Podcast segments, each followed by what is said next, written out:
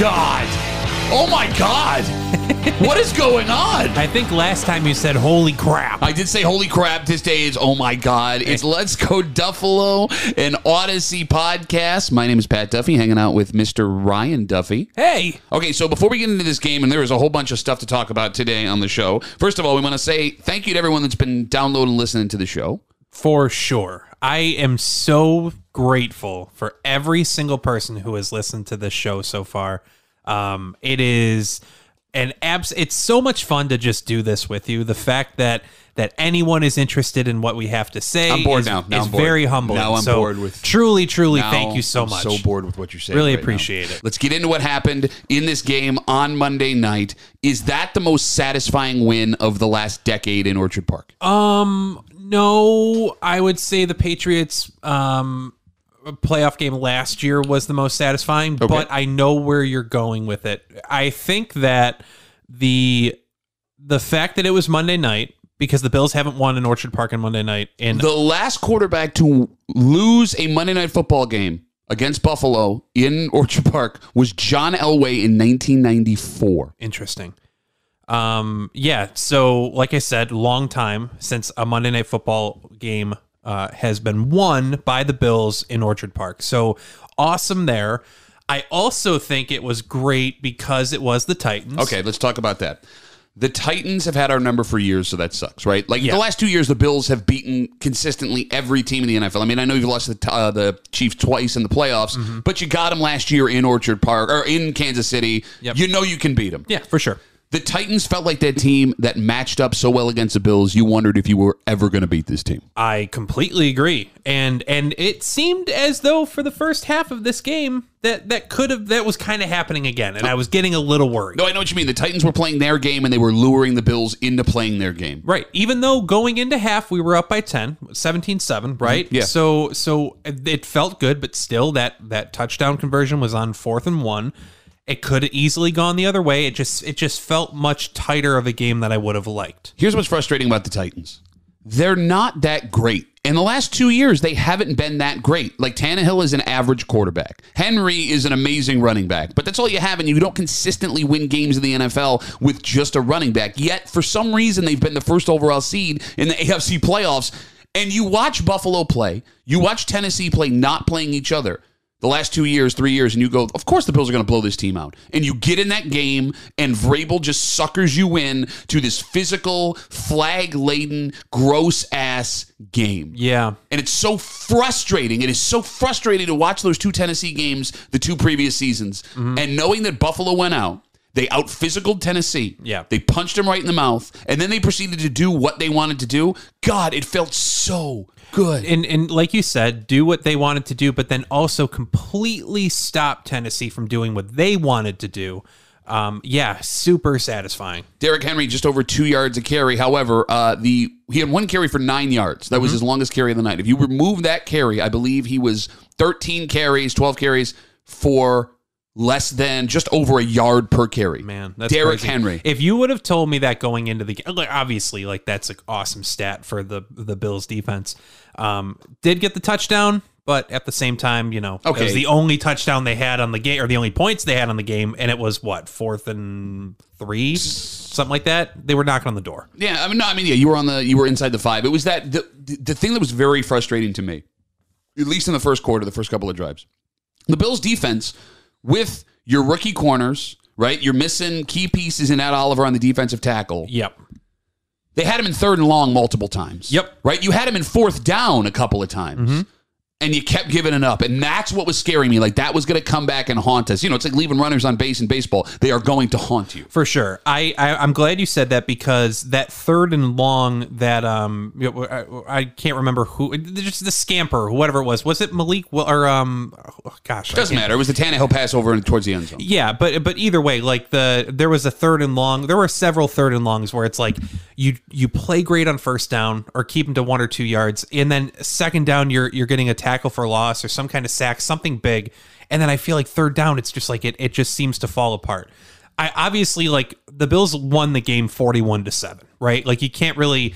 If you just look at the box score, there's not a whole lot to complain about. But that kind of stuff worries me a little bit only in a sense of like it's frustrating, like you said, to watch it kind of unfold in, in real time and see a third and long be converted. Like, come on. See, I'm actually the opposite way. I'm optimistic the way that it worked out. I mean, mm. for years, the Bills, when it came to adjustments, weren't the strongest, right? Like third, the third quarter coming out of halftime for the last two seasons, like you knew the Bills were going to come out in the third quarter and you were going to, uh, and then fourth quarter, Josh Allen was going to come in and save the Yeah, day. yeah.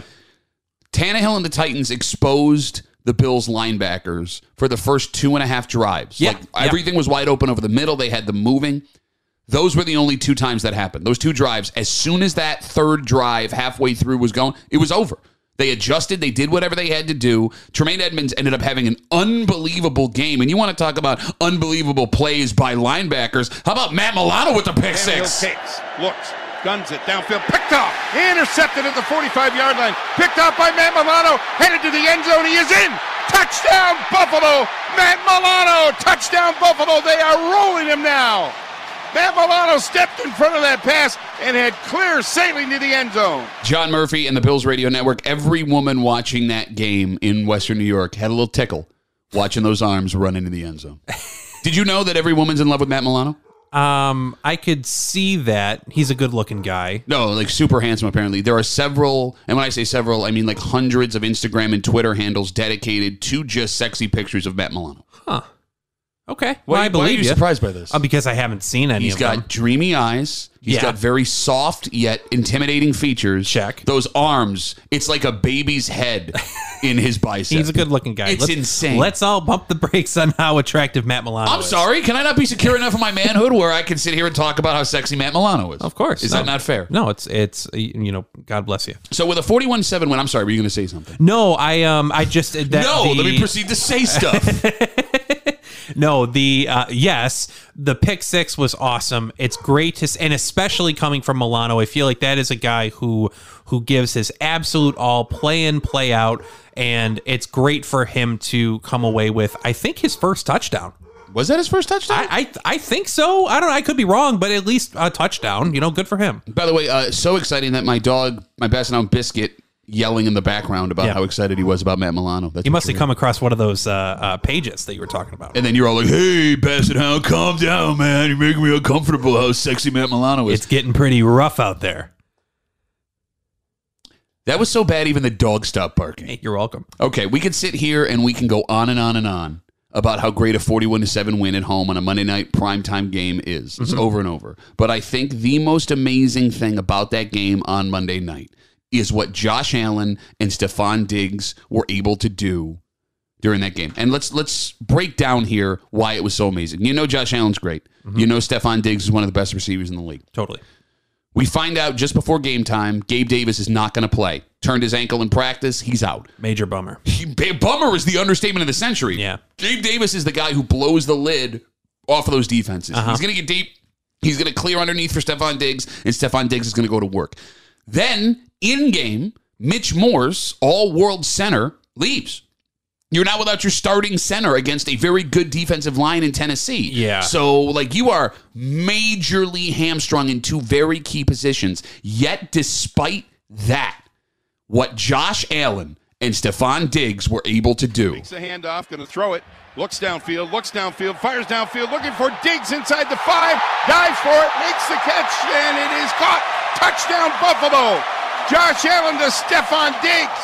Touchdown Bills. A 46 yard completion. Without Gabe Davis there to help him out, Stefon Diggs had three touchdown catches against the Titans. Yeah. And all of them were spectacular. The one you just heard, that ball was in the air for 17 minutes. Yeah, totally. Um, I am with you in that it seemed like going into it. Just to, speaking to the injuries real quick, um, it's it felt like one of those games where like yeah, we're supposed to win. We're favored by seven points. We're at home. You know, expectations through the roof, especially after last week. With everything going into uh, the injury with Gabe Davis, and then how it kind of unfolded, like going you know shot for shot with Tennessee in the in the first two drives, Mitch Morris goes down it it felt like all the things were coming together of like oh no like this is going to happen in front of everyone. Uh you know national television that the bills aren't as for real as we thought they were especially considering Tennessee lost to the Giants. Not saying the Giants are bad it's, it just remains to be seen but the expectation for Buffalo was so high. It just felt like one of those games. And then when Diggs and Allen started connecting like that good lord it feels so good to know that that kind of connection can happen on at will you, know what i mean When you need it, when you need it, when you there. need it to happen it's there third downs uh, over the top touchdowns just long passes it's just it's so great to to be able to watch and be a fan of one of those teams watching the game, the performance from Diggs was dominant. Mm-hmm. But you don't fully understand how dominant it was until you go back and look at the box sto- score from that game. Stefon Diggs, without his second receiver, made 12 catches for 148 yards and three touchdowns. He averaged over 12 yards a catch. The next Bills player, when it came to catches in second place, was Dawson Knox with four. After Dawson Knox, nobody on this team had more than two catches that night. So you go 12 for Diggs, four for Knox. Jake Kumerow, Reggie Gilliam, Isaiah McKenzie, De- Devin Singletary each have two. That is bananas because the Titans knew exactly where that ball was going to go yep and they couldn't stop it. Ah man, it's it's yeah, that's that's domination right there. You can't guard him. You can't guard. And now I understand too that like you know the the the Titans defense was banged up a little bit. They had a rookie corner on. oh, what's that like? Uh, no, uh, yeah, okay. They had a rookie corner on Diggs. Um, you know, it's a tall ask. It's wonderful. I'm not gonna not gonna make any. I'm not gonna be an apologist for Steph, Stefon Diggs absolutely torching the secondary of the Titans. I'll only apologize that he's not as sexy as Matt Milano. Fair enough. Um, but speaking of, uh, of just to touch on it really briefly, because you mentioned it before, the uh, rookie corners that that Buffalo has. Hi, hey guys, Hello. How's it going? Christian Benford plays fantastic. Played great last week. Played great this week. Uh, Kaiir Elam checking into the game after um, what happened with Dane Jackson. Like, holy moly! Thank God. He was limited in practice. Yeah. We're taping this on a Wednesday. I thought he was dead. I legitimately thought he was dead. Yeah, that's. I mean, that's that's scary, scary stuff. Like, you know, I'm at the game, Mm-hmm.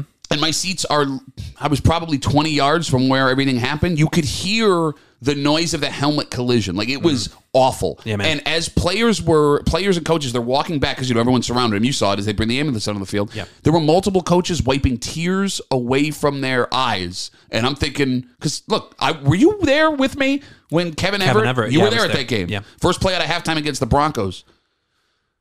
We had seen that already. Yeah. So, and I'm sure there were a lot of Bills fans in that stadium that were there for that too. I was convinced like this man just died on the field. Yeah, And he didn't die, and he was at practice today. yeah. I and mean, he practiced. didn't for die, him. practice. I mean, hey, I, That it was, actually on the injury report. What, Did not die. Did not die. Limited in practice. um, hey, that's great. Um, uh, good for him, man. I mean, that's like I said, uh, hold your breath moment. Um, terrifying to see, and super happy that he's doing what. but going back well. to Elam and Benford, the point that you were making. yeah, they they're they complement each other really well.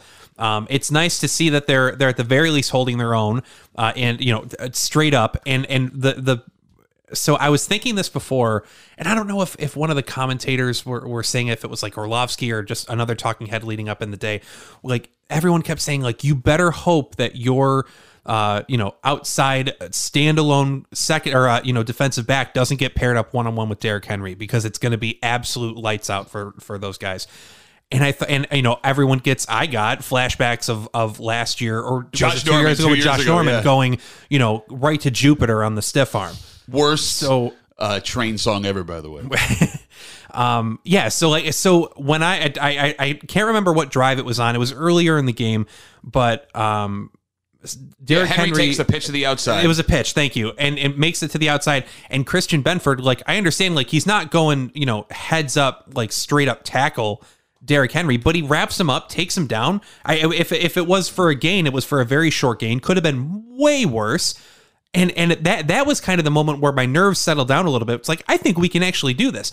I, I or not not that not that I doubted that we could do it, but like just the the anxiety that I mentioned before of like it feels like one of those games started to kind of dissipate a little bit and like hey we can actually play the way we want to and we're going to be okay hat on a hat. Look, the bottom line is this. It's a good day when your two rookie corners who are playing together don't get their names said on national television. Yeah. I mean, look, you, you, you- there are very few plays you can point to where they break up a pass or they have an interception, but they're also not being named. They're, they're not making catches on these Yeah. guys, right? Like, hell, even in the beginning of that game, they weren't completing passes on the outside with Benford, a sixth round pick, by the way. Yeah. Mm-hmm. A sixth round pick in his second NFL start. They were completing passes on, you know, Milano, on Edmunds. They weren't doing it on the corners. Yeah. All right, so just to wrap it up here again with the 41-7 win, Bills over the Titans Monday Night Football. Josh Allen, 26 of 38, 317 yards, four touchdowns in three quarters. In three quarters.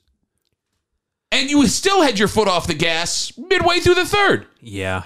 It's bananas. Case Keenum checked into the game. I think maybe five minutes left in the third. He played the uh, no. He played. I think wasn't that the first snap in the fourth quarter. I think Josh played three quarters. Doesn't matter. You're probably right. Yeah, Case went 0 for two. I know. Poor guy. That's what you wanted last week. Oh, you know what I'm saying? You Case Keenum. He got in the game, man. He he he's got snaps on the. He he will be be a member of the Buffalo Bills forever. His quarterback rating. 39.6, which is ridiculous. You and I could have more than a zero quarterback rating getting put in the game and throwing the ball as fast as we could out of bounds. Right. I don't think if I all things equal, if I was at the 50 yard or uh, not uh, like you know midfield, right dead center, and I took a snap, even in like uh like a shotgun snap, I don't think I have the arm strength to get it out of bounds. It's 25 yards. I- I If know. you're in the middle of the field, it's 25 yards. I know. Yeah, You I don't. throw it out of bounds. I don't know, man. I don't think so. Or just throw it directly into the ground. Also an incompletion. yeah, that's true. All right, great. Interesting news regarding a former Buffalo Bill. Oh, And you took issue last week with a former player as we taped this show going back to a place he played before and getting booed. It made you very, very angry. Yeah. And it made you think, you know, Bills fans are usually pretty good about players that leave. We love them forever. With the exception of a handful. Mm-hmm. And we'll get into it. Next, it's Let's Go Duffalo. Odyssey Podcasts. Sit tight.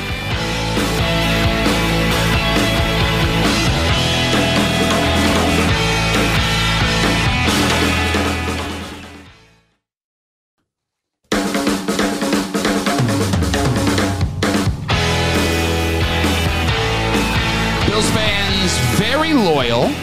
When you are a Bill, they love you forever unless something goes very, very wrong. But let's be real here. There are a couple of times where things have gone very, very wrong with former players. yeah. You know, kind of um, not wonderful exits on the part of the player, or maybe you know things didn't work out with the between them and the fan base while they were players. I would have to think there are very few franchises that appreciate role players, guys that no one else know, like Bills fans do. I mean, hell, there's been a campaign for the last 15 years to get Steve Tasker in the Hall of Fame as the greatest special teams player of all time. First of all, he deserves it, and and, and you're right. And I, I don't know if that's a thing that's unique to Buffalo. Like I agree with you because I you know I feel the same way. I love watching um you know j- games and just hearing someone's name that I recognize and just thinking to myself, oh, former Bill. You know, I, I like that. Like once a Bill, forever a Bill. As far as uh, as far as I'm concerned, whether they're active or not. But every once in a while, things go south. Yeah. A player leaves in a weird way. He says something after he's gone. And one of those players signed with a new team this week. Former Bills wide receiver Cole Beasley is now a member of the Tampa Bay Buccaneers practice squad. Now, I know there are some folks listening going, Who is wrong with Cole Beasley? We're going to break it down. We're going to break it down. He is a very polarizing figure within the Bills fan base. He had his waves with his vaccination takes when all that stuff started. Mm-hmm. Then he got upset because he thought Bills fans were booing him in game when he was catching balls. When it was pretty obvious, everyone was just yelling bees, mm-hmm. which they had done forever. And he badmouthed the franchise on the way out, which really upset some fans. He had nothing bad to say about his teammates, but he said that the franchise had changed. I don't have the tweet in front of me. I'm paraphrasing. I apologize. I'm going to ask you this question Yeah, Is Cole Beasley a hated former Bill? I don't think so. I I don't. I would say no at this point. I think that you nailed it as far as he is very polarizing for everything that you mentioned. Um, and I think those kind of parting words, those the parting shot, a little bit may sting with people.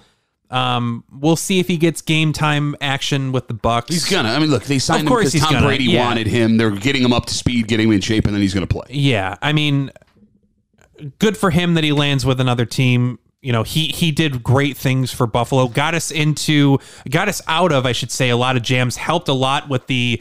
Um, with the the Thanksgiving Day game against the Cowboys a couple years ago, that I feel was like a hey world, hey nation, this is the Buffalo Bills that we're kind of seeing now. Um, yeah, good for him, but I mean, it is what it is. I mean, Cole Beasley is the kind of guy who played football the way Bills fans want you to play football, right? Like, went across the middle, took shots, small, undersized, that guy that nobody gave a chance to, and here he is just giving it everything he's got and being successful with it. Yes, I uh, I I completely agree with what you just said, and he raps, so that's cool. He's got hobbies. Is my point. Well, I mean, no, you, you know, you can have a hobby and not put it on YouTube. Well, I mean, you know, Does any? I- I'm not trying to be a jerk. Sure. Not, I'm not. no, but Did anybody like actually like Cole Beasley's rap? um, Because like, I get that people like you're gonna play it at the tailgate because it's fun. I guess my question is: Is there anyone who's Cole Beasley didn't play for their favorite team, where they downloaded Cole Beasley's rap album, was like, "Hey, you got to hear this." wait a minute, you're telling me this guy is a football player? like, yeah, no, I I I'm pretty sure that didn't happen. Um, let me put it this way: it's no worse than uh from a few years ago, Rex Ryman. Did you ever hear that guy? No, Rex Ryman. no, but he's not a football player. Like that guy's just looking to. He filmed his rap music video in the parking lot. He had a suit on and a jersey underneath it. No, but like that's just a guy. I get Rex that. Ryman. Like Cole Beasley, you get enough attention. You play football, you're a millionaire. You I know don't what you're also have to be rapping. I know what you're saying, but my point was that like it kind of speaks to that same mentality that that I think appealed to Bills fans of like I'm gonna do what I think is best for me. I, I'm gonna wear my heart on my sleeve and just do me, so to speak. Okay. Um, and that can be great. And I think we kind of also saw that like it can be a little polarizing. a little polarizing, Just a tad. a lot of polarizing. Um, but uh, but yeah, I mean that you can't fault him for being um uh, opinionated. I guess is my point. But good on him. You do you. Um, we'll we'll see you down the road. it's so funny how you're afraid to hurt everybody's feelings. no, I'm not afraid to. I I I don't. What if Cole Beasley hears this and he Please. doesn't come to my birthday party and rap his songs? well, I mean, he well, he hasn't responded to me yet, and I've reached out to him multiple times over Twitter asking if any of his teammates call him Cool Beansley, and he never got back to me.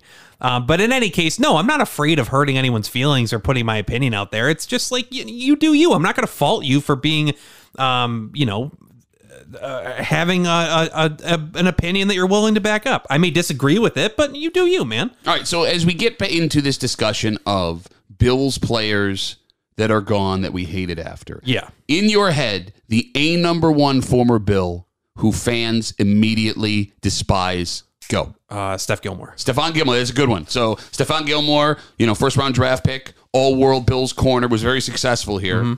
The way that he leaves, Yep.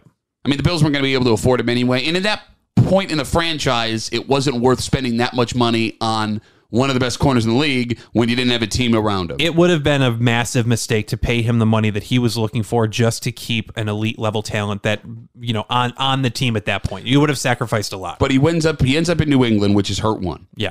He has comments, and I'm paraphrasing again, where he wanted to go play New England because he wanted to be on national television, Mm-hmm. play his games on national television so his family could see him. Which, look, man, if there's one thing you don't do, Yeah. leaving Western New York, it's make Bills fans feel small. Which I think would also kind of tie into my number two that comes into my head. Okay. But any but in any case, yeah, no, I think that um which I could actually I would say now that I'm really thinking about this, that my number two who I'm about to go into would be more hated than Stephon Gilmore, but I think Stephon Gilmore is more raw because it's newer. N- Maybe not raw anymore, considering he's kind of. a I don't even think about him. All, yeah, well, yeah, for not sure. sure. I mean, look, I mean, he's in Indianapolis. That team was supposed to be something before the season started. Turns out Matt Ryan's arm doesn't work anymore. Yeah, it's a bummer. Uh, but I but I guess my point is like this is his third team in three years, right? He played for uh or was New England, Carolina, Carolina, and now Indianapolis. Indianapolis. So I mean, kind of a journeyman at this point. Who do you have for number two? Willis McGahee. Why do people hate Willis McGahee? Willis McGahee. Is there an echo in my Studio in the house? The Playboy magazine interview. okay, go on. okay, so I, you know, he played in Buffalo, was drafted by Buffalo after his knee literally exploded, and they still spent a first round draft pick on him, and you know, sat for the entire first year, if I recall Yes, correctly. yes. Uh, gets in, you know, was was productive, was a, a good number one running back. And then on his way out of Buffalo, does the interview in, in Playboy magazine, right? Saying how there's like no good looking women in Buffalo. Buffalo sucks, blah, blah, blah. That ain't good, man. All right, so here's the thing. Like, I, I get that Willis McGahee he was like a fine football player. He's so irrelevant to Bill's history. I have no ill will towards Willis McGahee because I never really thought about Willis McGahee. I'm thinking of it's fair enough. I'm thinking Because I of know, it. like Stephon Gilmore was a legitimate piece of this team. He was someone that was featured when the Bills were talked about nationally. Yep. Like Willis McGahee had a couple of fine seasons in Buffalo. He's Travis Henry. You know what I'm saying? Like, Yeah, I fair mean, enough. he's Antowain Smith. I mean, I don't know. I would think Antowain Smith means more to this franchise than Willis McGahee does. Like, I the second Willis McGahee left, with the exception of seeing him playing with the Ravens, I never gave a second thought to Willis McGahee. so maybe Willis McGahee stands out more for me because I was at the game, his first game back with, but when he was with Baltimore, and I remember, you know, it must have been a TV timeout or something. He's on the field, uh, you know, Ravens offense is on the field, and you know the fans are giving it to him, and he obviously hears what's going on and kind of backs away from the huddle a little bit and starts like dancing and like really trying to like you know act the heel and like bring it on. And I mean, I can't remember how old I was at the time, but I thought to myself, he can't do that. We're making fun of him. Stop it. How dare you Right. dance? Feel bad about yourself for making a business decision. Um, but no, I and, and like yeah, of course, it's it's irrelevant now. He really I, did he win a, a Super Bowl with uh, with I don't Baltimore? know. I don't know either. I mean, if he did, good for him. But but I mean, it's been. I, I hate him. Good for him. Oh no! I'm, I I brought him up because I feel like his parting shot was a lot more personal. I arguably, I guess maybe the um the flippancy of Stephon Gilmore's comments may hurt even more. Of like like wow that you're not making fun of us. You're just saying like you're irrelevant. No, like look. I'm, not going to be seen here. You're right. But I mean, Willis McGahee, he legitimately said, You're irrelevant. Your women are ugly. There's nothing to do in Buffalo. Yeah. Stephon Gilmore made a business decision. You understand why he would want to play with a better team. And he wasn't wrong when he said he was going to play on national television. He just meant more to this franchise. Like, I think everyone felt like Willis McGahee, he never felt like a guy that was a Buffalo Bill. Fair enough. Where Stephon Gilmore, you know, he was one of us for a little while. Yeah. And like, how could you say that about we were all in this together? Yeah, we we we went out and you know kind of we got you. He's a first round pick, right? Yep. I mean, um, and and really kind of held our own for you, and then you're just you know second free agency comes, it's like see you later. That hurts. Okay, you haven't brought up, I believe, the most hated former Buffalo Bill of the last eh, 20 years. The last twenty Of years. the last 20 years, the most hated Buffalo Bill. um, man, no, I don't know who you're talking about. How could you forget about Donte Whitner? Oh, How could you not have Donte Whitner immediately pop into your head? um.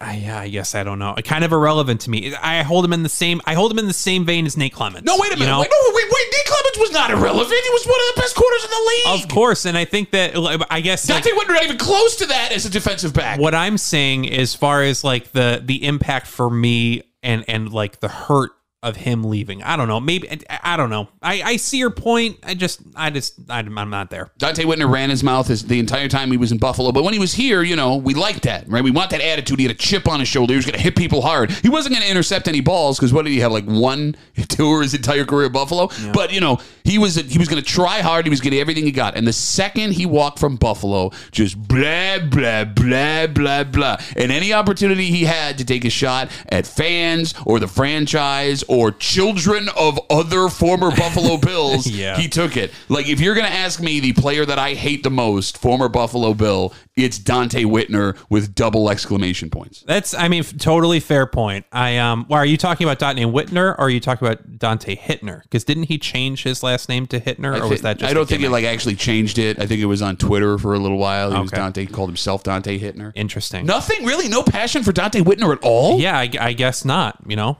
but even just like I don't know. Now I'm trying to think of like former Bills that like I have animosity built up toward. Like Marcell Dareus is there, but but more so of like you know I just felt like he was kind of a jerk. I looked at him as more of a tragic figure. I don't know if I hate Marcell Dareus because like he's a third um, overall I- pick. hate's a tough word, or hate's a strong word. There, I I would just say like you know.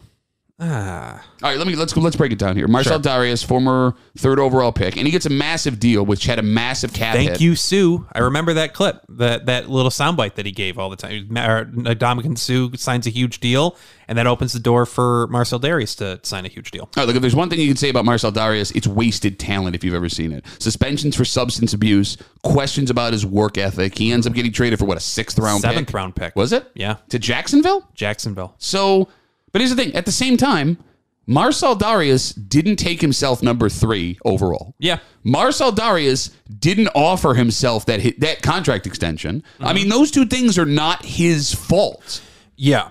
I mean, I guess you can make the argument that when you have that to live up to, you need to do everything you can to live up to it. However, it's not like he came in, said, I deserve X, Y, Z, and then just sat on his ass, smoked pot, and got shipped out of town. Yeah, I, I would. I'd be curious to know if there was ever any kind of like holdout for uh, for camp and stuff like that. But There wasn't. but- I was there for it. no, okay.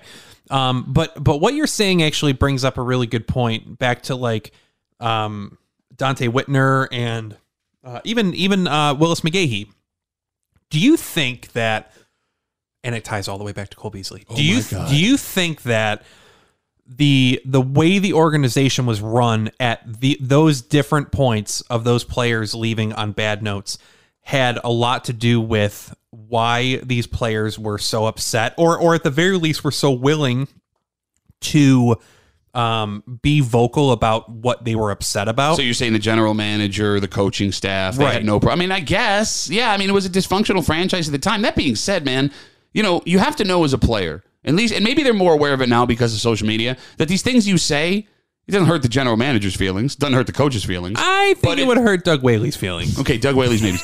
but it's going to destroy the fans who went out and bought your jersey and paid tickets to see you. Agreed. And and I, I don't know if the fans are kind of collateral. Now, obviously, like Willis McGahee made very explicit comments toward the fan base or toward the female yeah, fan like every base. woman in Buffalo you has, know, a, has a right to be angry. Same with Donte Whitner.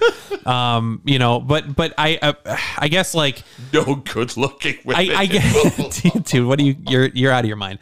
Um so but but I guess like my point is like the fans I think are kind of collateral damage when the, when that kind of stuff doesn't happen. You know, when someone like Stephon Gilmore says like he never said like fans suck, like I'm out of here, you know? If anything, uh, Marquise Goodwin talked uh garbage about the fans again, when he like, was here. Look, like man, if Willis McGahee was irrelevant, Marquise Goodwin, Flash. bro. Ah! King of the impossible. If I remember correctly, what on Marquise Goodwin's like first four catches, he injured himself on two of them.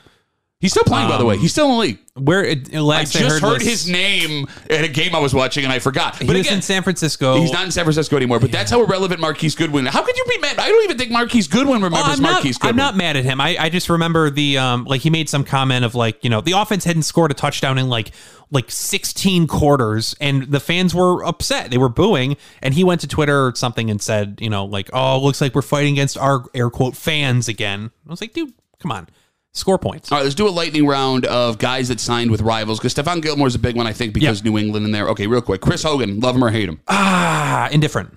Okay. Antowain Smith in New England, love him or hate him. Love him. Love Antowain Smith, despite the fact that he was part of the first Super Bowl that Tom Brady won. Yeah, I mean In fact, I, the famous video of when they're running on the field, he's got his helmet in his hands. He's the first one, high knees, big smile on his face. uh, you would have to hate Don Beebe for the same reason. I don't hate him. Not a rival. Uh, fair enough, but I wouldn't even consider the Patriots a rival at that point. It was their first They were in the division. That- but but they were so irrelevant before they hadn't gone to the Super Bowl since They went to the 80 Sup- or no, it was no. the late nineties. You're right, but but either way, I'm, I'm maybe I just wasn't a football fan at this point. Lightning round, keep going. Mario Williams of Miami. I hate Why? because he was a, he just didn't seem like he was into it here. He got paid a hundred million dollars and then just you know a, a great uh, output originally, He but then had great, like, that's what's so funny. Bills fans have this negative opinion on Mario Williams, and there's this idea for some reason that he never did anything in Buffalo. Go back and look at his numbers. They were worthy of the contract he signed in the years that they were supposed to be worthy of it. And yes, you had to overpay him to get him to come to a market like this. And yes, maybe he didn't want to be here and he came here for the money, but it's not like the guy did not give you what you paid for. fair enough. Still hate him. All right, we're gonna take a break here. You didn't even touch base on uh, Oh, on. Tyler Tyler Kroft going to the Jets. Tyler Kroft going to the Jets. Come on, man. I started the music and stopped it, thinking you had a point to make. I'm gonna press the button again. We're gonna take a break. Everyone's favorite segment coming up here in a sec. We're gonna find out what's making Ryan sad. I'll tell you what doesn't make Ryan sad: tailgate food in the parking lot. Because if there's one thing that Bills fans do well, and this ain't a stereotypical hot dog hamburgers discussion. If you've been to that parking lot in Orchard Park, you know hot dog hamburgers, although they'll suffice. It didn't give me any attention, and we'll get into it. It's Let's Go Duffalo, Odyssey app, wherever you get your podcasts.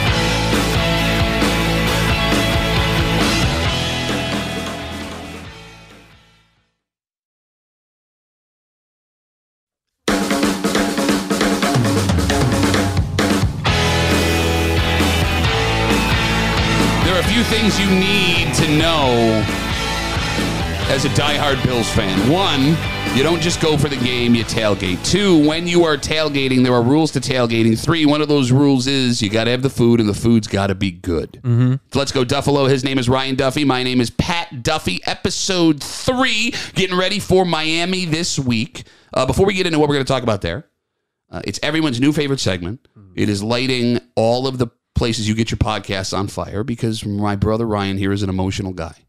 Sometimes. He wears his heart on his sleeve, and sometimes he gets sad. Today we find out what's making Ryan sad. Well, I do wear my heart on my sleeve, but I'm in a tank top right now. So it's falling off my arm. That's actually making me sad. Yeah. But 41 7 against the Titans. It's hard to be sad about anything. But I will say, I'm sad that when I turned on the telecast, I had to listen to Steve Levy, Louis Riddick, and Dan Orlovsky when I thought that I was going to get a Buck Aikman sandwich. I have waited to watch Troy Aikman and Joe Buck call a primetime Bills game. Perhaps they did last year, and I'm no, because they were on escaping me. Fox last year. right? Yeah. And I really thought it was going to happen, and it didn't, and I'm sad about it. But what about Joe Buck and Troy Aikman do it for you? I think that they're a fantastic duo. Okay, let's stop. I'm not going to No, stop. let's just stop right now. I think they're really. I really appreciate their calls. Look, man. I know everyone gives garbage to Joe Buck.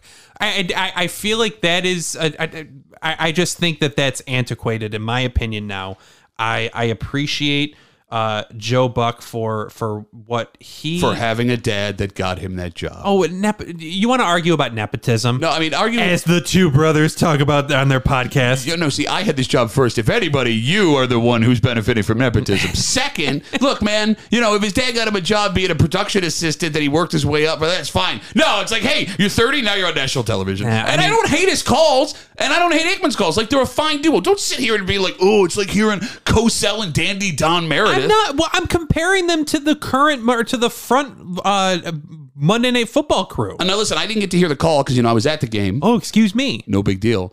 But I love Dan Orlovsky. I think Louis Riddick's really good. I mean, Steve Levy, I'm I'm I'm lukewarm on. Maybe, maybe here's the thing. I was just looking forward to to the Troy Buck, or uh, the, the Troy Buck. um, the Joe Buck and Troy Aikman combo, just because like it's a new thing of them being on ESPN.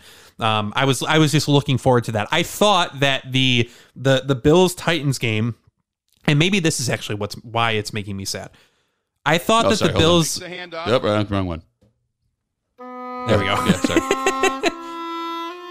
I would have thought that the Bills Titans game would have been a bigger draw than Eagles Vikings, which to my standard would would mean that you would get your A crew on the telecast. Okay. So the fact that it was the Steve Levy crew You felt dis- you felt little bit disrespected. I felt a little disrespected. Okay, that's fair. That's fair So, enough. eh, but and and here's the thing. I just want to clarify. I don't hate Steve Levy. Of sounds like you hate Steve No, Levy. I don't. Why, I don't. Why do you hate Steve Levy? I here's the thing. I, I I think that they do a fine job. Steve Levy obviously has done a lot better. I think he's done a lot better in well, he's been calling it for three years now, He's been right? calling games since he was like 20. he's been calling Monday Night Football for three Okay. years now. I, I think this is year three for him. Maybe maybe I'm wrong. Doesn't matter. Um, but in any case, like I think he has gotten better. Um, I just wanted Buck Aikman, and, and I do think Levy tries a little too hard. I feel like yeah, no, just just it's too much for me, man. Like I don't. I feel like like I I don't think of of Troy Aikman and Joe Buck trying too hard. I th- when I think of Joe Buck now, like maybe people think of like the Randy Moss thing years and years ago, and that's why people are sour on him. I think of the Minneapolis Miracle. I th- like I think of that call when I think of Joe Buck. Now I don't really watch baseball, so I can't really speak to that. But uh, I know he's a big uh, baseball commentator. But um, yeah, man, I think he's he's got a, a, a, he does a really good job. I think Aikman's a good pairing with him. I wanted to see them. Sue me. Okay, great. Let's get into the meat of the segment here. When I say meat, I mean meat, baby. Bring it. All right, look, if you've never been to a Buffalo Bills game, and it would be weird if you're listening to a Bills lifestyle podcast having never been to a game, hmm. the tailgate's the most important thing. Maybe they wanted to hear about the experience and the lifestyle before committing to going to a game, and they found us where they get their podcast. So when it comes to taking the tailgate seriously, there are things that make your tailgate, and the number one thing that makes your tailgate is the food. Beer. And well, beer, yes. I mean, but I include beer in the food. Beer counts too. So, like, uh, I mean, Brian, you know, when I was coughing and said Ryan at the same time, Brian, my brother Hello, Brian, Brian. you know, when you get to that lot on Sunday mornings, mm-hmm. it's a tiny city. Yeah. It legitimately transforms into a tiny city. Mm-hmm. And the food that is served there, you have your standards. You got your burgers and dogs, because the mm-hmm. grills show up. Yeah. Grills coming out. Yep. So you can grill the burgers and dogs. You can go a little higher end with the steak and potatoes. You see that a lot. Yeah. I would like to sidebar here because uh, Ryan and I have been going to games since we were itty bitty. Long time. Because my dad has had Bill season tickets since 1988. Long time. And my dad was the guy who would bring high end food to the tailgate, Big time. despite the fact that we did not have a high end family budget to support that. No time. Okay.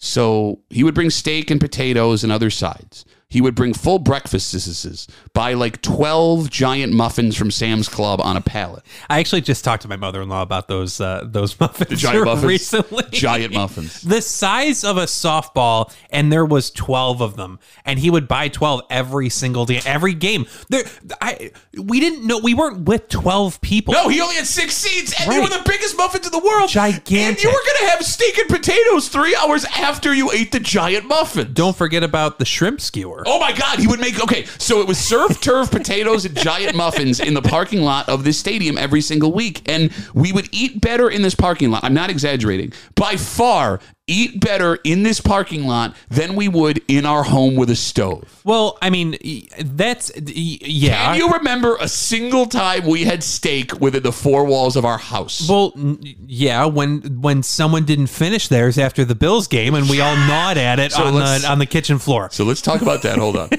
Because I have vivid memories as a child from ages like six until 13. Mm-hmm. If we didn't go to the game with our dad, he would come home around eight o'clock at night after tailgating. And we would run to the door. Mm-hmm. Yeah. Because he would also buy extra steaks. He would buy like eight steaks for six people. Extra shrimp skewers and extra potatoes, and he would come in and he would open up like a Rubbermaid container and walk away. And you, me, and our two sisters, Megan and Katie, would like rabid dogs eat the leftover steak that was made in the parking lot. It was very Tiger King at that. Here, here's the No, thing. No, hold on. We're not going past that. As I say that back out loud again, that is a deeply sad and disturbing story. Well, sure. I mean, if you're as a as a 30 year old person, mid 30s, you know, floating over that moment in your childhood, like, yeah, you're probably going to be a little embarrassed at that. Like there were nights where our mother would make hamburger helper with no hamburger. It was just helper. Just helper. That as my dad is bringing home leftover steak and shrimp and potatoes from a parking lot. Okay, let's. Uh, I'm gonna I'm gonna give a little different perspective oh, here. Please. How many people listening to this show do you think on a regular basis had steak, potato, surf and turf at a at, at, you know their home for a a, a regular run of the mill? No, never happened, never right. happened. So so I give dad a little bit of grace when it comes to you know how he tailgated because I would want to do the same level of tailgate now that I am his age when he when I was that you know what I mean Yeah. now that I'm, I'm I'm in that position. It is funny to think how much excess there was to those games because I, I I remember going shopping with him. We would go to Sam's, Sam's Club. um, Miss Sam's Club, big time. Um, we would go to Sam's. He would get those muffins every day, every week. He would get one of those like, like not even party size, like club size, wholesale warehouse size bag of peanut M and M's. Like every home game. That was ridiculous. Right. Like the amount of food The- that's beer. the- yeah that the the ex, the excess is is what stands out to me and um you know and and and and I when I went to the games it was fantastic man Yeah. like how wonderful is it to like you know have a, a steak and and potatoes it's amazing. like and look, look, look. To, in a parking lot in the defense of our father, when it comes to that perspective, in the parking lot, that's not unique. There's lots of people cooking steaks. There's lots of people making potatoes. You'll see guys marinating, getting there hours before to make sure all the food's ready to go with their ribs and their steak and all that stuff. I guess you brought up as like looking at it now as an adult. You would like to have that tailgate at now being dad's age. I want you to look at it from another perspective. Though. Yeah. Let's say you spent all that money on that food, and you're going to go to the game, and you're going to leave your wife and two girls at home. And for dinner that night, they're having skinny noodles and ground beef with salt on it. That's all they're having. Um, Because that was one of our standard meals as children. and ketchup And ketchup with that. that that meal bangs I'm And, sorry uh, look. I'm with you, but it's only because that's what we ate a ton when we were I kids. know, I'm I'm into it I'm not gonna I'm not gonna you know get into all Do that you think your lovely wife would be like, "Oh, how was the game?" And I love you as you come home with three leftover steaks after she just fed your children beef skinny noodle salt, and ketchup? you know I I I don't know No, you know. Um, no, I'm, I mean, I don't know. Yeah, she'd probably be mad. And she, Mad? Man, I am upset with you. here's, yeah, I You brought home forty dollars in leftover food. so getting back to it what was a different time. No, it wasn't. Going back to uh, what's going on in the parking lot of Bills games, right? There is always something unique next to you, no matter where you're set up in that parking lot. Mm-hmm. You got folks, deep fryers are completely standard. Uh, I've noticed recently, the last couple of years, a lot of guys cutting meats off of spits. Interesting, like a um, like a hero situation. Uh, kind of some some kind of gyro meat situation. Some of it is pork that they're twisting over an open flame, and then they turn shawarma. it sideways. Shawarma, that's the word I'm It's thinking one, and then some of it's we see pig roast in the parking lot every once in a while. Okay. which is tough because pig roast they have to go a long time. Yeah, I thought What- so. What time did you get there? Where you were able to roast an entire suckling pig? don't say suckling. That's what it's called, suckling. what? do You go back to the Matt Milano conversation? Um, no, I I could see like camper lot. Yeah, camper lot. You're setting up your pig roast. like what the hell, dude?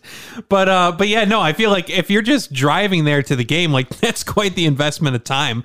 Uh, you know, getting there when the lot opens at what eight or nine. Nine, now it's nine. Yeah. I guess if you're parking in the in the you know the the primary lots or the Bills lots, like yeah. But I guess if you're parking in someone else's house, like yeah, no, go ahead and roast your whole pig. Okay, but one of the best days we ever had when it came to tailgate food, you, me, uh, our dad, our sister, we were hanging out in the game tailgate. We're all adults at this point. Yes. And we had set up involuntarily next to this gr- giant group of people from Canada. Yeah. And they get out of their car and they set up this like grill we've never seen before. I'm so glad you brought this up. So is it? uh, Would you call it? A, it's not a walk because it was flat. The thing had to be like six feet by six feet in a circle. Mm-hmm. It turns out that these folks were Nepalese. Now they're Canadian, but they were Nepalese immigrants. Yeah. diehard Bills fans, and they cooked a full Nepalese lunch next to us in the parking lot. You want to know how um, much I remember this? I remember what the dish was called. what was it called? It was called kutru roti. You just made. I that swear up. to God, I did Don't not. be that guy. I swear to Don't God, I did not make that And up. You didn't have to do the accent. Are you that guy? that when, roti. When you go to get Mexican, I do you ask for guacamole? Uh, I,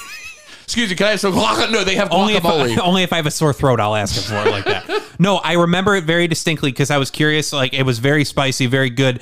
Um, th- that that family it was was so cool to to like let us kind of hang with them. Family, I say like it was like forty five. yeah, there were people. Um, 40, 50 people. and we took a picture with them. Because yeah. they were very sweet. They accepted us into their tailgate. They were showing us, answering questions that we had. One guy had that big bear costume. He had a big no, it was a dog. It was a bulldog a dog. costume. Ryan drunkenly put the bulldog uh, costume on his head and danced around. I was the only one laughing, taking a video. All the rest of the people were looking at him like, "What's wrong with this man?" Give him his head back. But we took the funniest part of that day is we all took a picture together. So there's like 50, 45, 50 Nepalese people. Mm-hmm. It's me, you, Megan, Yeah, and our was Megan, dad. yeah. And we were the most easily spottable people in that picture. Yeah. Like you, you, it was like one, four of these things are not like the other. Like immediately, right? But they were so great. They were so. They made us all lunch and insisted we had everything, and they explained Yeah. it to us. Didn't tell us how hot it was going to be. Didn't tell us that. Yeah. What's funny too, it makes me feel bad. Like if someone from like uh, like just a complete stranger came up to me and I was eating a hot dog and he'd be like, "What's that?" I'd be like, "It's a hot dog, stupid. Go away." this guy's like talking about like the saffron that goes into the you know to the rice and how they're like I think there was like egg in it or something. Yeah, but like yeah, yeah. they were so cool about like explaining every step and like explaining their story. Like they have like a a, a family reunion every year, and that like coincides with all of them going to a Bills game. I didn't even think every one of them had tickets, but like half of them hang out at the parking lot, the rest go into the game. Like they were super cool people. I hope they're doing really well. I don't know any. I don't remember any of their names, but they seem really cool. I and, and You actually, do it. Hold on, hold on. You don't remember any of their names, but you remember the name of the dish. I What was the name of the dish again, Ryan? Kuthru roti, um, if I recall correctly. Maybe I dreamt that. Who knows? Um, but then actually, um, no, I, I, I I'll talk about that a different time. That was an elaborate um, tailgate situation. I can safely say that that I I don't plan on going that elaborate with my uh, personal uh, tailgate situation anytime in the future. And I do want to touch on something we've talked about, like the steak and potatoes and the kuthru roti and all, and all of that. you know the the standard tailgating fare. Yes. the suckling pigs. Yes. I'm sorry, man. You can't sleep on a Wegman sub. Nope. Walk, just walking into the game. Shut up. You can't sleep on it. Shut up. You can't do it, man. man. I'm sorry. I will drink my breakfast mm-hmm. and I will eat a sandwich walking into the game. And mm-hmm. we'll, we'll- you and I have done this multiple times. Sure. We'll drink our breakfast. We'll have. We'll buy a whole sub. Yeah. We'll eat half of it walking into the game. Cut and force. Do you want to cut and force? Of course I do. I'm gonna get. I'm gonna have a quarter sub walking into the game, and I'm gonna come out and I'm gonna eat the second quarter of that sub, and then we're gonna drive home. Okay. Look. You're out. You're tailgating for cost of beer and eleven ninety nine for Okay. a large sub. Listen, I'm not saying the sub isn't delicious. I love me some subs. And you're right, we've done this before.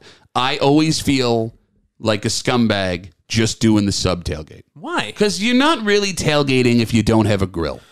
You're not. I mean, look, you are not taking part in the tailgate experience in Orchard Park if there is no grill out. And I'll be I'll go even further. Look, I don't want to be someone who cooks steak every week and shrimp or what do you call it? Um, kuthru roti. Yeah. But even just putting on a burger and a dog feels like I'm cheating myself when I'm in the parking lot of that stadium. Interesting. I don't feel that way. Um, but hey, more power to you. You're telling me you don't judge people that just bring to go food with them. I live. Uh, my life is Planet Fitness now, Patrick. I live in a completely judgment free zone. Okay, I, was going to say you better finish that sentence in a way that isn't I go to Planet Fitness a lot. See that kind of judgment, I'm not going to deal with. I'm not going to live with it. Um, no, man, I'm not. And, and here's another thing I'm going to throw in your face. I have sensed over the last two episodes that you are really gatekeeping a lot of things here with the lifestyle side side of the the Bills. You, don't want to let your uh, your your child go to a game because she doesn't love the Bills as much as you do. No, you are misquoting said me. that. You are misquoting. I said I didn't want her. She wasn't going to a primetime game because she didn't have the time and grade invested to get a ticket. Where we haven't. We've had what two Bills Monday Night Football home games fans can go to. So stop there. Fair enough. Okay. Your your opinion versus my correct opinion. And now you're saying that you're throwing shade at the people that, you know, aren't bringing a grill. Look, man. I I wait I would drive to a game in my 2003 Impala that I bought with 135,000 miles on it. I'm not fitting a grill in that car. I'm not I bought it with 135,000 miles on it. I've been there, okay? I do I you can't fit a grill in that car. If I'm going to the game, I'm going to go to, you know, get some mini pizzas No. or I'm going to go get a uh, uh, a sub and I'm just I'm going to make it my own. Look, I get that there's extenuating circumstances, right? Like, yeah, of course, not everybody can afford to bring a grill. Maybe you're not a tailgate professional, you're just going to one game, so going out and investing in a tiny grill and all that food, that can't do it. But if you're someone that's there every week, because I see these guys every week, and again, I am someone who does this every once in a while, and I don't feel good about myself. I feel like if you get the full Orchard Park tailgate experience, the grill needs to be there. Let me meet you in the middle then. No. I I agree with you that everyone should at least once experience a tailgate like that, where you are going, you know, uh, you know, big time, grills out, enjoying the atmosphere, Grills out. grills out, really getting a lot of sun in before the game. Everyone should enjoy that because I because we have had that many times. I've been a part of that many times, and there's nothing but fond memories um, at the moment. Afterwards, you don't feel so great sometimes. No, let, me, just- let me let me bring something out here. Let's say that you and I were going to go to a game, and you had two friends that had never been to a Bills game before. Yeah. All right, and you say, "Hey, come tailgate with us." Mm-hmm. You know what the expectation is? If they showed up and we handed them half a sub and a beer, you don't think they'd be upset? Okay. Oh, a good gatekeeper! But the we're not we're not but that's not what the conversation was here if i'm going i i agree with your your um you know Brilliant your take. point Yeah. on that if i'm going to bring someone to a game for the first time i'm going to take good care of them real quick funny story i took someone to a game one time and forgot their steak at home and and and both of us had to split a steak That is the saddest story. i felt so bad did you? What did you eat it from each side, like Lady of the Tramp? Um, let's say yes. Um, so yeah, but no, I, I think if I'm going to to bring someone like you've never been to a game, oh, I got a ticket, you know, let's go make a day out of it. No, I'm going all out. I'm going to, you know, I'm going to Costco the night before, and we're going big time. We're going big time. A whole Costco size bag of peanut M and M's are going to be in my center console. Hey man, do you like M and M's? We got to get into this game. The first non-primetime game of the season. Terrible. And it's a doozy, man. Yeah. Well, at least it's become a doozy after what happened with the Dolphins and Ravens last week. We will get into it. Last segment, wrapping it up. Let's go Duffalo on the Odyssey app, wherever you get your podcast.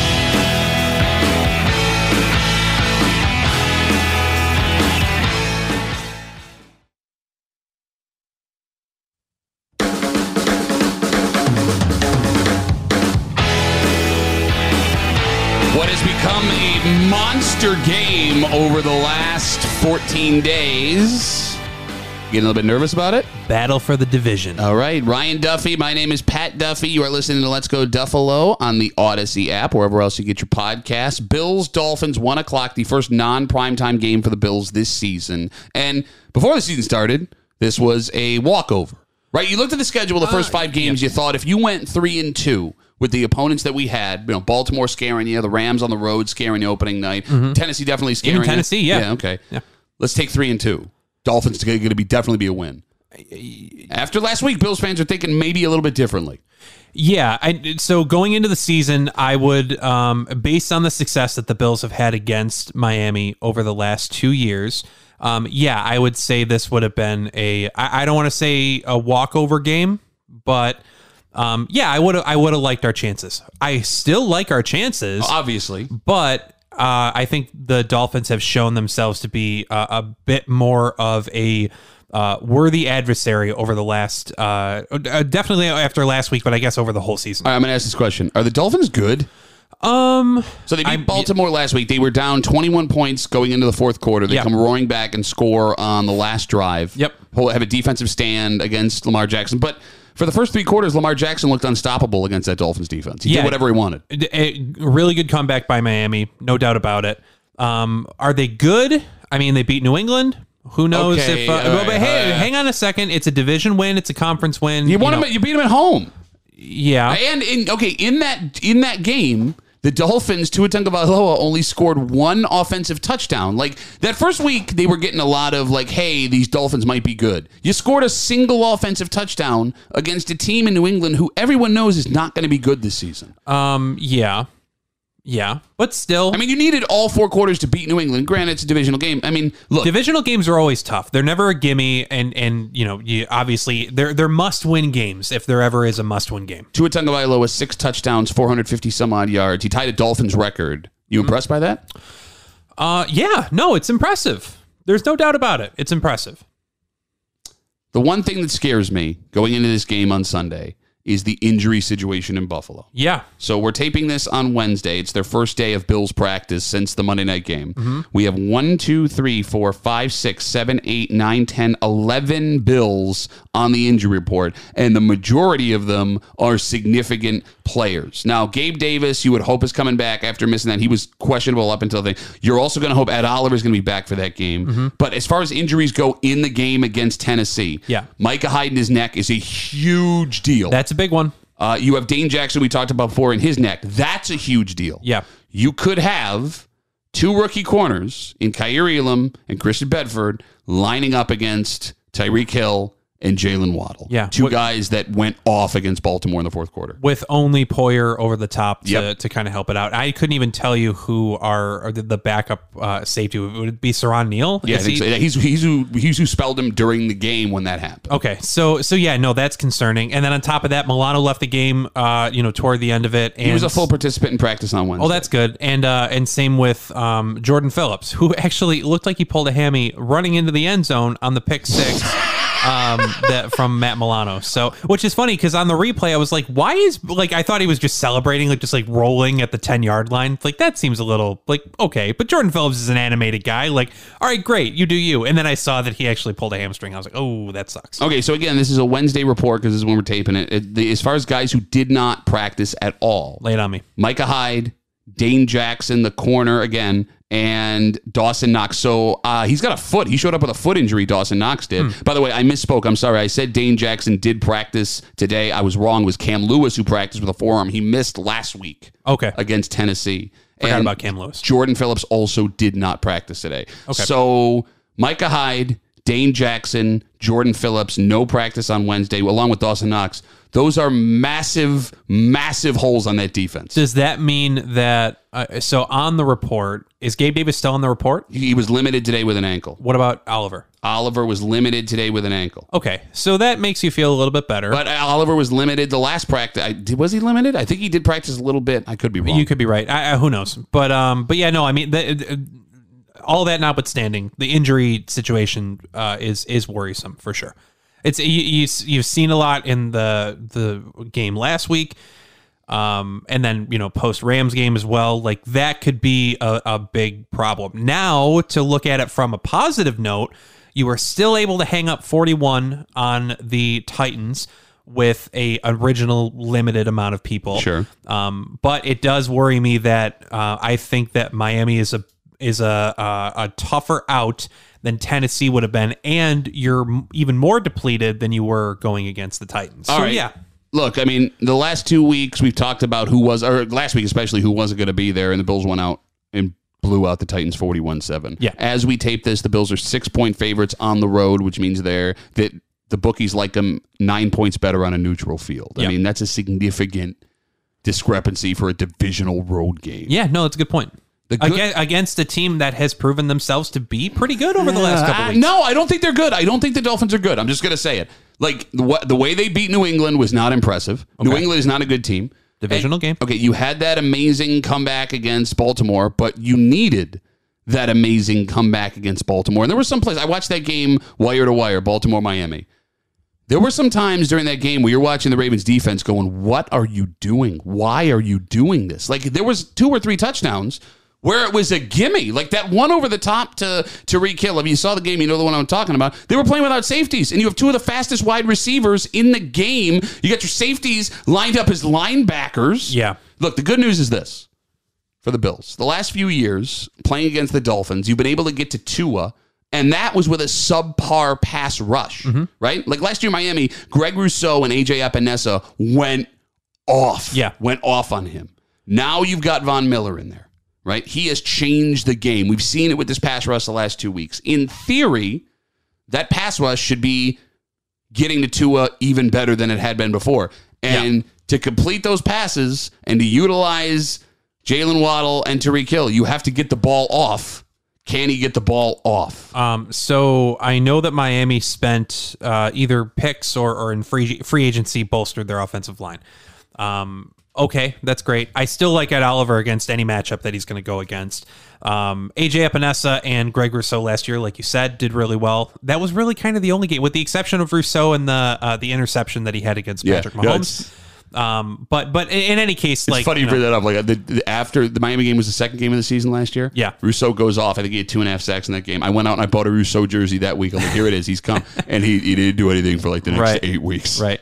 Um, and same with with AJ Epenesa. But but at the same time, I mean, like, yeah, I, I like our our matchup.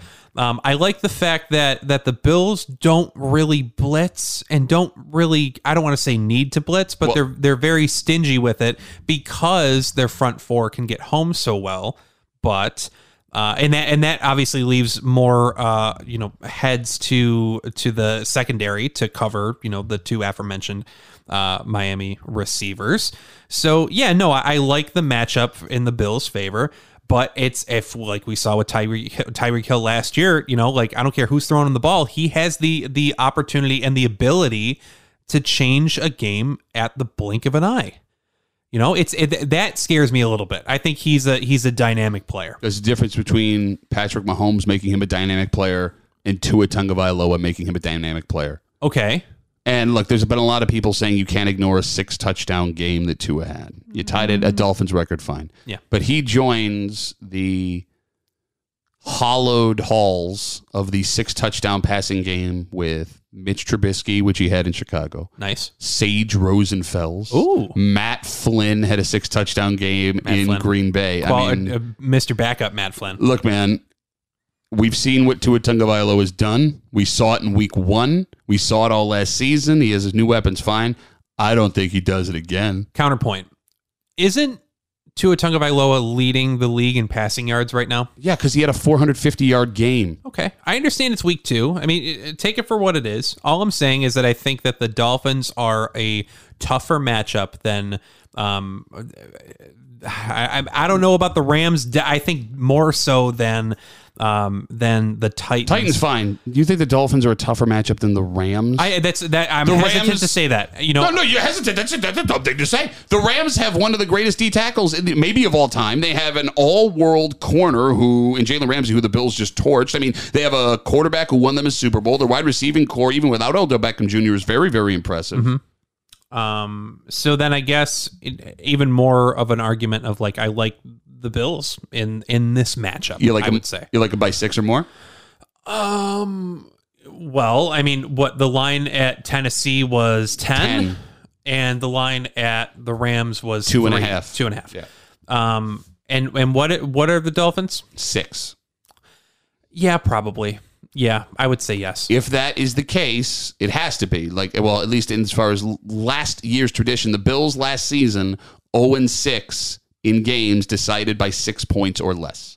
Did not win a one possession final score game. Interesting. Should have done it against Kansas City in the playoffs. Yeah. Did not do it. Um, was one of those Jacksonville? That was a low scoring game, yes, right? it was. Yes. Uh man. Um yeah, no, I mean like smart money I think is is on you know covering the, the Bills Buffalo to lay the spread. points. Yeah. Gotcha.